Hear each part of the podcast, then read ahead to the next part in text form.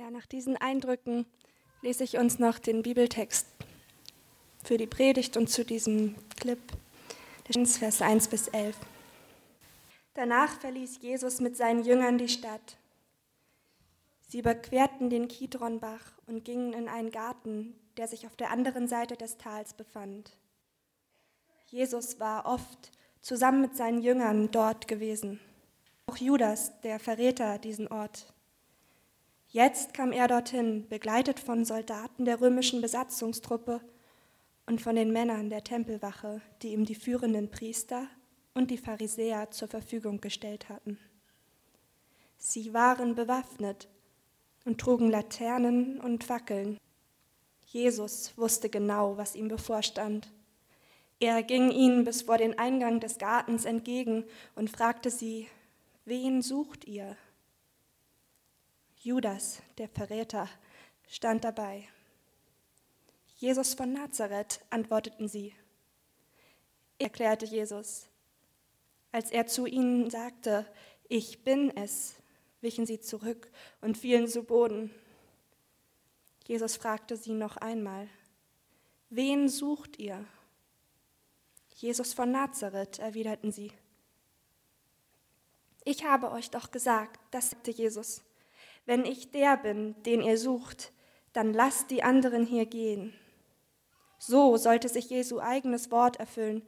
Von denen, die du mir gegeben hast, habe ich keinen verloren gehen lassen. Simon Petrus hatte ein Schwert bei sich. Er zog mit auf den Diener des hohen Priesters los, einen Mann namens Malchus, und schlug ihm das rechte Ohr ab. Da sagte Jesus zu Petrus, Steck das Schwert weg. Soll ich den bitteren Kelch, den mir der Vater gegeben hat, etwa nicht trinken? Ihr habt es schon gehört, wir beschäftigen uns jetzt in diesen nächsten Wochen Geschichte von Jesus Christus und vor allem mit diesen letzten Stunden, im Prinzip ab dieser Szene, die wir auch gesehen haben in dem Garten Gethsemane. Und wir machen das nicht alleine, ich finde das immer wieder sehr eindrücklich, sich das mal vor Augen zu halten, sondern wir machen das zusammen mit Millionen von Menschen in diesen Kontinenten, mit allen Hautfarben, mit allen Hintergründen, allen sozialen Schichten, ähm, in prächtigen Kathedralen, in den größten Bauwerken, die die Menschheit zustande gebracht hat, in gemieteten äh, Musikschulen und sonstigen Gebäuden und in kleinen Untergrundgemeinden, wo die Leute ihr Leben und eine Bibel in die Hand nehmen. Also wir machen das nicht alleine.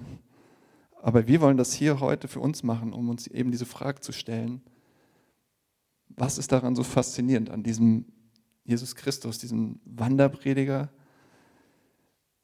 der diesen Weg des Leidens jetzt geht. Und wir gucken uns dafür die äh, aus dem Johannesevangelium an, diese Johannespassion eben, seinen Weg zum Kreuz. Und wir werden das Stück für Stück machen und beginnen eben mit dieser Szene der Gefangennahme von Jesus in diesem Garten Gethsemane. Und Jesus stellt in dieser Situation zwei Fragen in diesem Text, habt ihr vielleicht gehört, ja? Und die wollen wir so ein bisschen als Aufhänger nehmen, um uns damit auseinanderzusetzen. Ähm, was passiert da eigentlich? Worum geht es eigentlich? Und die erste Frage, die er stellt, ist, wen sucht ihr? Ja, wen sucht ihr? Und die zweite Frage ist, ganz am Ende habt ihr gehört, soll ich den bitteren Kelch etwa nicht trinken? Also wen sucht ihr? Soll ich den bitteren Kelch etwa nicht trinken? Und dann gucken wir uns noch an, wie wir darauf antworten können, auf unsere Antwort. Also wen sucht ihr? Nochmal kurz einen Blick zurück. Jesus hat durch Israel gewandert, ohne festes Zuhause, hat gepredigt, hat geheilt, hat viel mit Leuten gegessen, besonders gerne mit den Ausgestoßenen, mit denen, die nicht so dazugehören zur Gesellschaft. Und ähm, er hat viel gepredigt und hat kein Blatt vor den Mund genommen, hat auch Leute kritisiert, die man vielleicht lieber nicht kritisieren soll und hat sich mächtige Feinde gemacht. Und seine Reise endet schließlich hier ähm, an diesem Ort, ganz in der Nähe von Jerusalem, in diesem Garten Gethsemane. Und er ist zurückgekommen aus Jerusalem mit seinen Jüngern aus der Stadt. Viel los, viel Trubel, viel Aufregung. Und das ist im Prinzip nochmal so das Atemholen vor dem Sturm. Noch einmal Luft holen vor dem Außen im Garten, in der Ruhe, in der Dunkelheit. Und als sie da zusammen im Garten beisammen waren, schlängelte sich plötzlich in der Dunkelheit ein Zug von Fackeln durch den Garten. Ihr habt das gesehen. Und Jesus tritt seinen Widersachern entgegen und fragt, wen sucht ihr? Und das komische Frage, weil er doch ganz genau wusste, wen sie suchen, weil sich alles auf diesen Moment zugespitzt hat. Ja, wollte er Zeit schinden? Meinte, war das eine rhetorische Frage? Was soll das? Warum fragt er das? Und das Verwirrende finde ich, wenn wir diesen Text lesen, der fragt es ja nicht nur einmal, sondern er fragt es zweimal. Ja, sie hatten das eigentlich schon geklärt, ja, Jesus von Nazareth, ja, bin ich ja. Und dann noch. Und sie antworten wieder, Jesus von Nazareth. Und Jesus sagt, ich habe euch doch gesagt, dass ich es bin. Hä? Jesus, was ist los mit dir?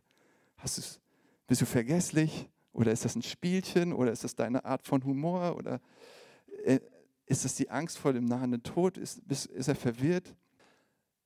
Lass uns mal ganz kurz da stehen bleiben und drüber nachdenken. Wann wiederholt ihr eine Aussage? Wann wiederholt ihr eine Aussage?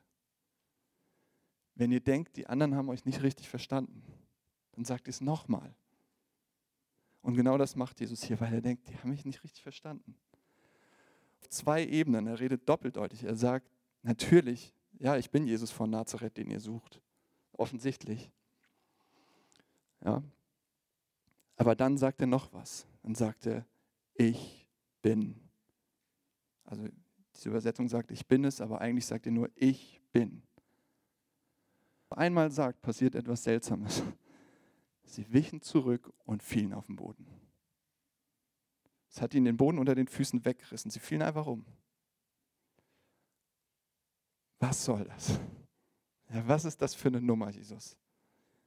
Hast du das nötig? Oder also ist das so X-Men? Ja, ist das so ein Power und jetzt fliegen die einfach mal weg? Was ist das? Was ist das? Was ist das für eine Nummer? Und wenn wir uns diese Worte anschauen, Jesus sagt es zweimal, ich bin.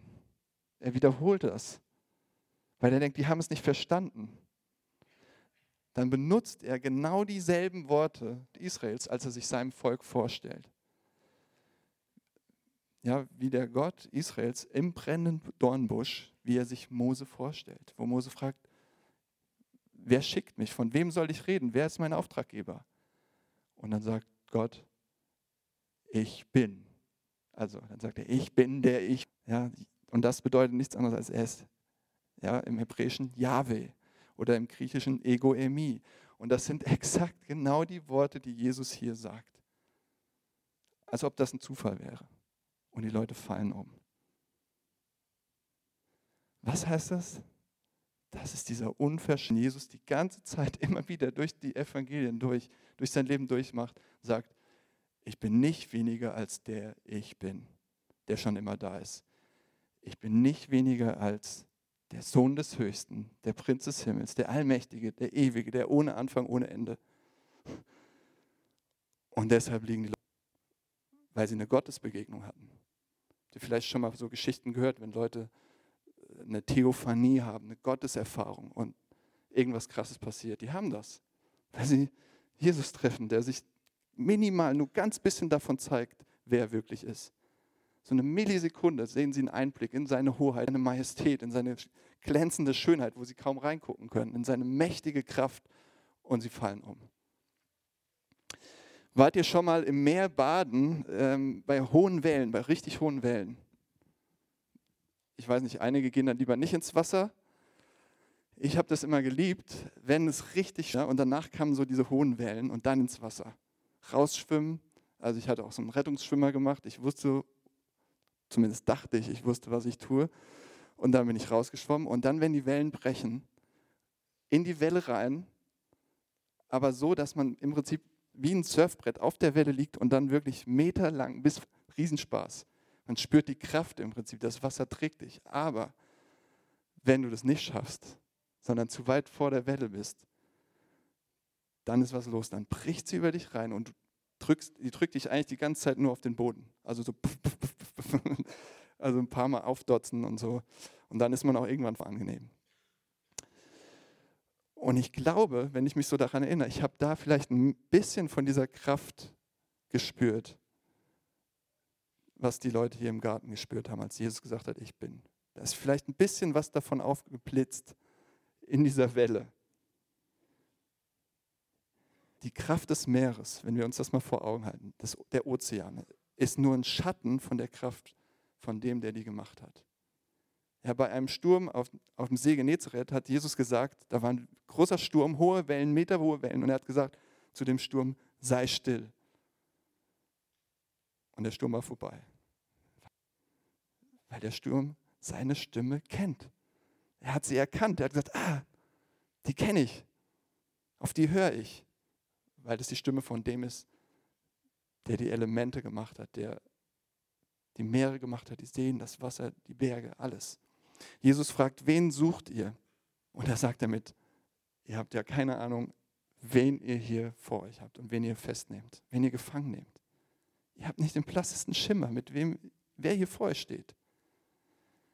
Noch ein Bild. Wart ihr mal äh, in Grindelwald ähm, in der Schweiz, da wo diese ja, Eiger, Mönch, Jungfrau, und dann, äh, wenn ihr nicht wart, fahrt da mal hin, falls ihr das nötige Kleingeld habt. Und fahrt mal dann zur kleinen Scheideck hoch und am besten bei Sonnenwetter, blauer Himmel.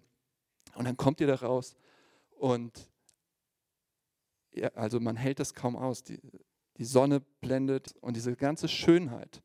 Ihr steht vor der Eiger Nordwand und also es ist so der Moment, wo ich eigentlich sage, oh, was ist das für eine herrliche Schönheit.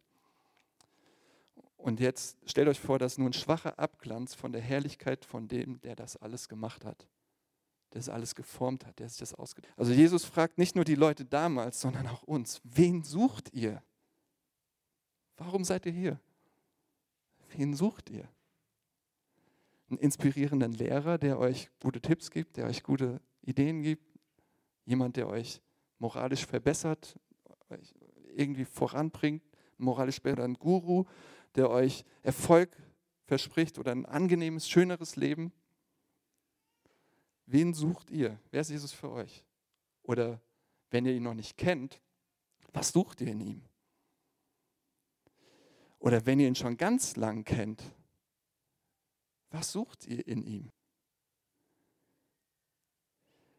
Also wenn er nur irgendwie ein besonderer Mensch war, wenn er irgendwie nur außergewöhnlich begabter Mensch war, dann müssten wir sofort abbrechen und nach Hause gehen und sagen, Hamburg brauchen wir nicht mehr.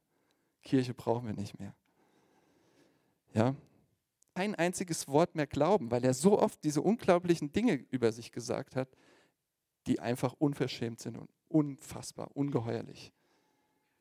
Aber wie oft machen wir Jesus bitteschön zum netten, schönen Ratgeber, der uns sagt, wie unser Leben ein bisschen besser funktioniert und wie wir uns ein bisschen besser fühlen können. Und wie oft machen wie oft macht Kirche das mit ihm? Wie oft machen wir das hier mit ihm? Wie oft mache ich das mit ihm? Ja, wenn er nur ein guter Lehrer oder so ein liebevoller Ratgeber ist, dann sollten wir das sein lassen. Aber wenn er mehr als das ist, wenn er wirklich dieser Ich bin, wenn er wirklich der Herr über Himmel und Erde ist, mit dieser, dann sollten wir vor ihm niederfallen, ihn anbeten und ihm alles zutrauen. Und sagen, ich, ich bin hier. Und ich bin vor dir und dir gehört alles. Ja, Jesus ist entweder dieser Allerhöchste, der mit seiner ganzen Macht und seinem Gewicht und seiner Herrlichkeit in unser Leben reinplatzen darf und aufräumen darf und umkrempeln darf und alles umschmeißen darf und uns umschmeißen darf. Oder er ist gar nichts. Also das klarer können diese Berichte von Jesus nicht sein. Also Jesus fragt uns ganz persönlich und euch, jeden hier, wen sucht ihr? Schaut euch an, was er mit seiner gewaltigen Macht anstellt, mit der er das Universum geformt hat. Was macht er mit dieser Macht? Und das ist der zweite Gedanke, die zweite Frage in diesem Text. Soll ich den bitteren Kelch etwa nicht trinken? Ja, da sehen wir, wie er damit umgeht. Jesus macht klar, ich könnte mich locker hier befreien. Ja, ich könnte ein Wort sagen und ihr seid alle Staub. Ich könnte hunderttausende Engeln rufen und wäre hier raus aus der Nummer. Aber ich will nicht. Ich gebe mich hier freiwillig rein in die Situation. Ich lasse mich gefangen, weil ich was vorhabe. Weil ich was mit, was ihr euch im entferntesten nicht vorstellen könnt. Und dann kommt Petrus mit dem Schwert, ja, und er spielt den Helden. Und die Szene haben wir weggelassen, die ist dann doch so ein bisschen mehr ähm, Action-Movie gewesen, so ein bisschen lang auch. Aber da wird gekämpft. Und Petrus wollte bestimmt nicht nur das Ohr treffen, dachte, oh Mann, ich schnipp, sondern er wollte ihn richtig erschlagen. Dem ging es um, das war Kampf, das war Krieg. Und dann dieser Malchus, wir wissen sogar den Namen, witzig, der weicht aus und dann nur das Ohr. Und Jesus ist überhaupt nicht begeistert, sondern erstmal hagelt Kritik für Petrus. Er sagt, steck das Schwert weg. Soll ich den bitteren Kelch etwa nicht trinken? In dem Zusammenhang sagt Jesus, fragt Jesus diese Frage. Also was passiert hier? Ja, stellt euch Petrus vor.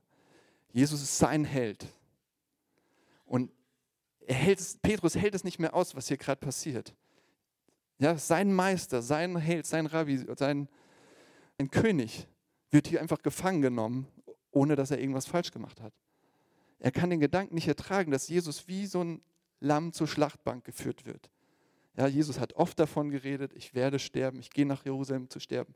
Petrus hat immer gesagt, ich will davon nichts hören, sei ruhig, ich will da nichts von hören. Und hier genau hinter, der nimmt das Heft in die Hand. Ja, das Heft in die Hand und sagt, ich werde das verhindern. Und wisst ihr, was das Spannende jetzt ist? Wenn wir uns Petrus angucken, können wir, glaube ich, uns selbst sehen. Wenn wir den uns ehrlich angucken, weil vielen von uns, das weiß ich, geht es ganz genauso. Wir sagen, hey, egal was ihr von Jesus gerade haltet, ob einen Allmächtigen oder ob ihr sagt, der war einfach eine historische Figur, was auch immer, ähm, wir haben ein Problem mit dieser Geschichte, mit diesem ganzen Leiden, Tod, Sterben, Kreuz. Wir finden das nicht schön, finden das nicht gut. Ja, dieses ganze Gerede von Folter, Blut, äh, dieses archaische, was soll das? Diese schreckliche Erzählung, was dann später kommt von dem Kreuz, Folterinstrument. Das soll wirklich notwendig gewesen sein, das soll wirklich gut gewesen sein für irgendwas. Ja, wir wollen das nicht hören. Und wäre es nicht viel schöner gewesen, wenn Jesus entkommen wäre und weiter gute Taten getan hätte? Das wäre doch viel sinnvoller gewesen. Und weiter erzählen, seine Lehre von der Liebe, von der Nächstenliebe, und ähm, Jesus sagt uns doch einfach, was wir machen sollen, um besser zu leben. Das reicht doch. Lass doch den ganzen Quatsch mit dem Sterben und abgeführt werden, gefangen genommen werden, ans Kreuz gehen. Was soll das? Und genau das tut Jesus nicht. Und er, ist so, er steht für was ganz anderes. Und in dem Moment zeigt er sein Gesicht und Petrus kann ihn völlig, ganz neu kennenlernen. Wir können es, glaube ich, auch. Jesus macht damit klar, egal wie bewundernswert das ist, wenn jemand aufsteht und für Gerechtigkeit kämpfen will, so wie Petrus. Sehr bewundernswert, oder?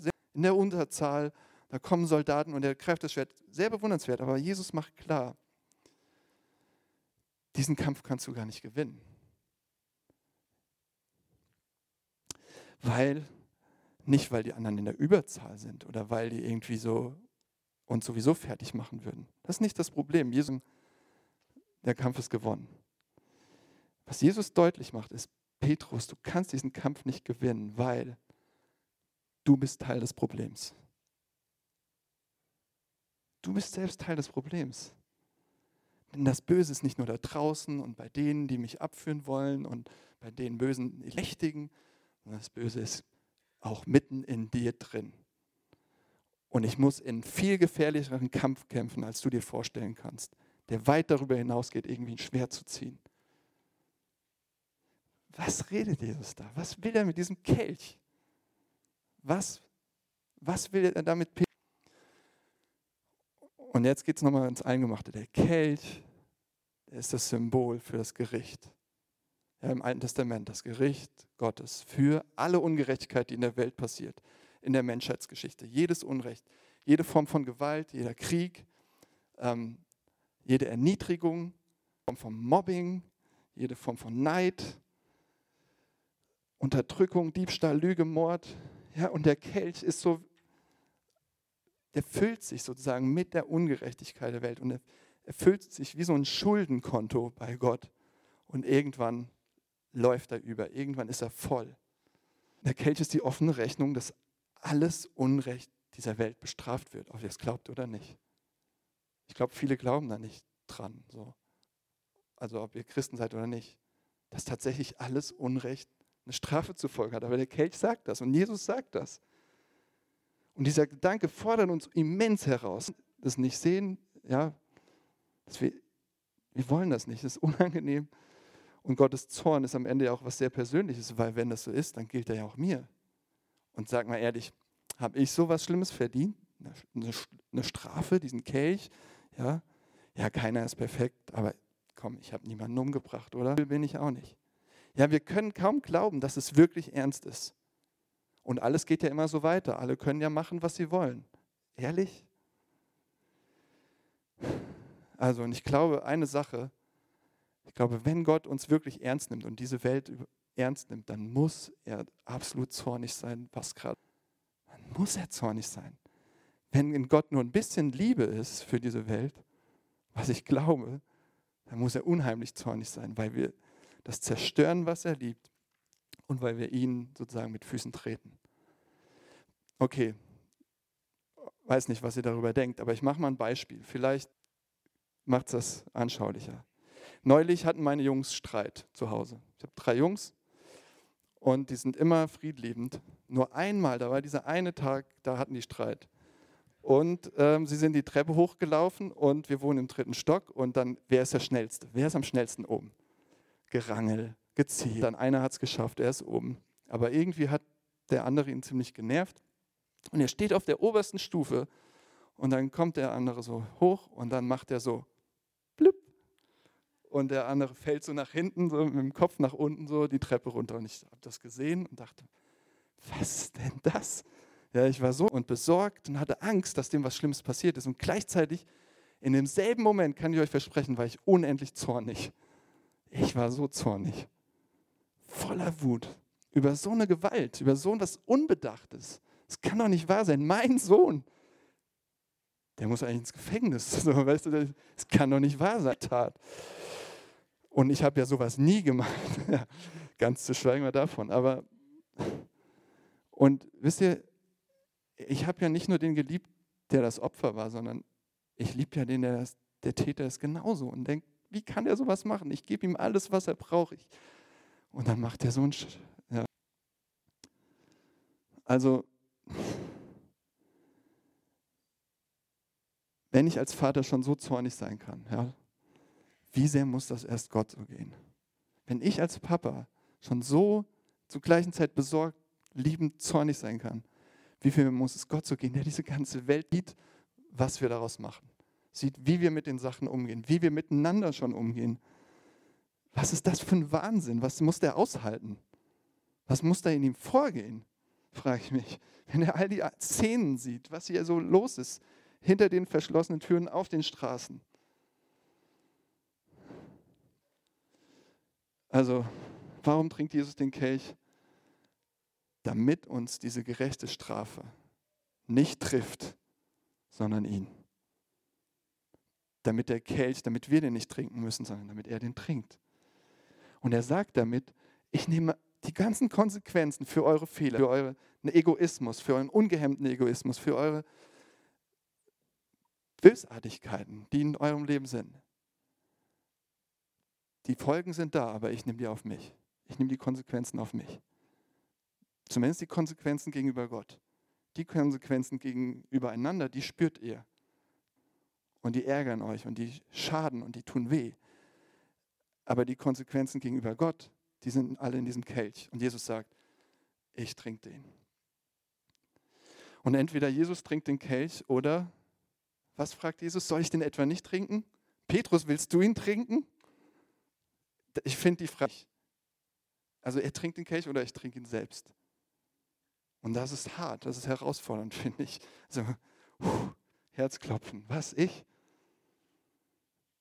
Was heißt das jetzt praktisch? Die Frage ist, glaube ich, an diesem ganzen Kelchpunkt für uns heute, seid ihr bereit, euren anzuschauen, euren Schattenseiten und zu sehen, dass Jesus das tun muss für uns? Könnt ihr das? Es ist so schwierig und wir wollen das nicht und es spricht so viel dagegen. Aber ich glaube, das ist das Ding. Und guck mal, ich glaube, wir sind so eine Gesellschaft voller Petrusse, sage ich mal. Wir sind im Petrus-Modus. Mir das Problem, ich versuche es zu lösen. Mit meiner Kraft, ich werde es schaffen. Ja?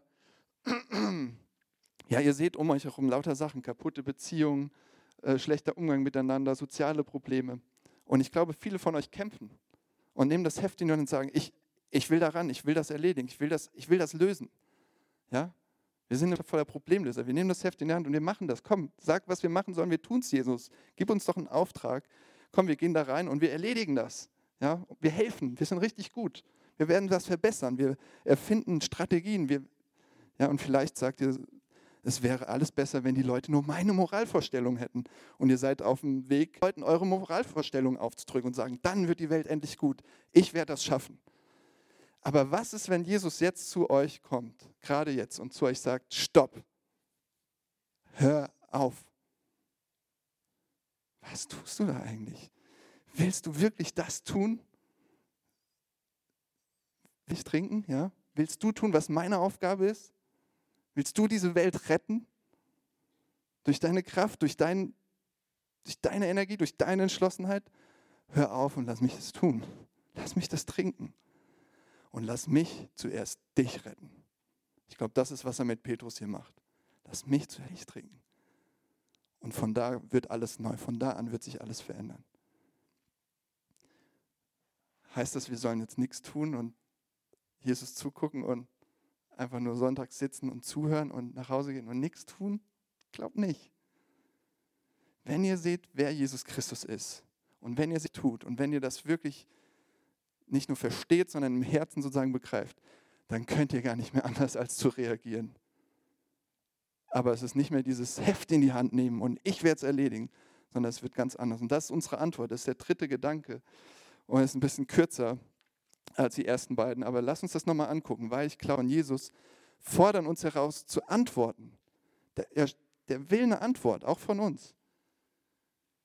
Wen sucht ihr? Und wenn ihr in ihm Gott findet, ich glaube, dann findet ihr einen Gott, der nicht nur ja, gerecht und zornig ist, sondern der auch so voll ist. Guckt mal, wie er mit seiner Macht umgeht. Er, er nimmt diese göttliche Macht und nimmt den Kelch und trinkt ihn. Und nimmt allen Zorn, alle Schuld auf sich, die uns gilt.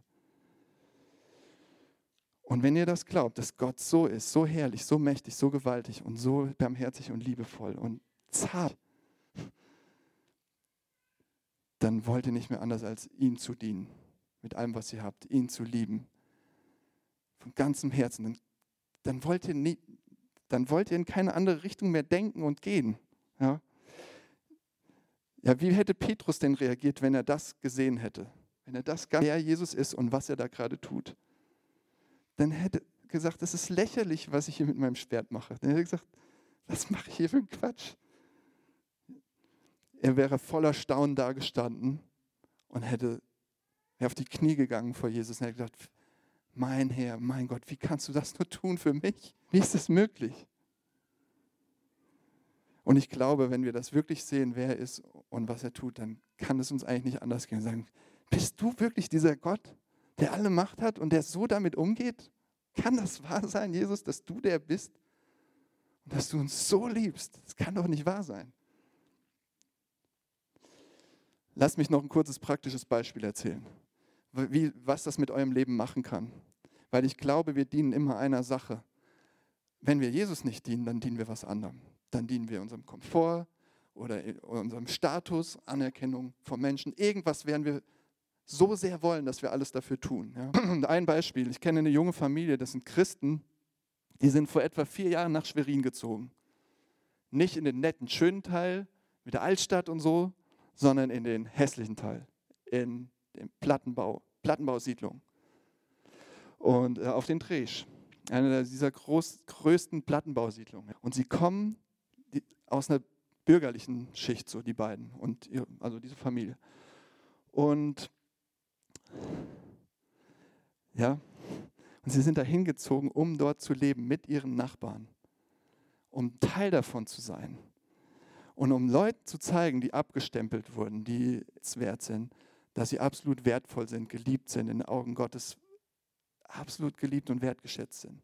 Um mit denen zu leben, um Teil davon zu sein und ihnen zu zeigen, egal wie viel ihr auf dem Kerbholz habt, egal wie oft ihr versagt habt, egal wie viele Jahrzehnte lang ihr arbeitslos seid, ihr seid absolut tolle und wir lieben euch und Gott liebt euch und wir wollen mit euch hier zusammen leben. Ja? Und das ist alles andere als Sozialromantik. Das ist jetzt keine schöne Geschichte, sondern oh, lass uns das jetzt alle machen und das ist so schön und das hat damit nichts zu tun. Ja, wenn du mit deinen Kindern in diesen Stadtteil ziehst, dann begehst du sozialen Selbstmord. Was machen die Familien hier in der Stadt? Ja, wo kann mein Kind am besten gefördert werden? Wo kriegt es die beste Umgebung? Wo kriegt es den meisten, ja, dass es am meisten vorwärts kommt, am meisten hoch hinauskommt, dass es eine richtige, tolle Zukunft vor sich hat? Was machen die? Wie, ist das verantwortlich? Ja? Und wenn du dann aufs Amt gehst, wirst du schnell die Leute sehen, ah, diese Adresse. Ja, dann wirst du wie Dreck behandelt. Und ähm, wie, wie kommt eine Familie dazu, so einen Schritt zu gehen, freiwillig?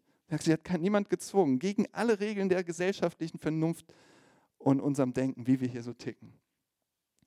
Sie haben, wer Jesus ist. Und sie haben gesehen, was er für sie getan hat. Und sie können nicht anders, als ihm zu folgen.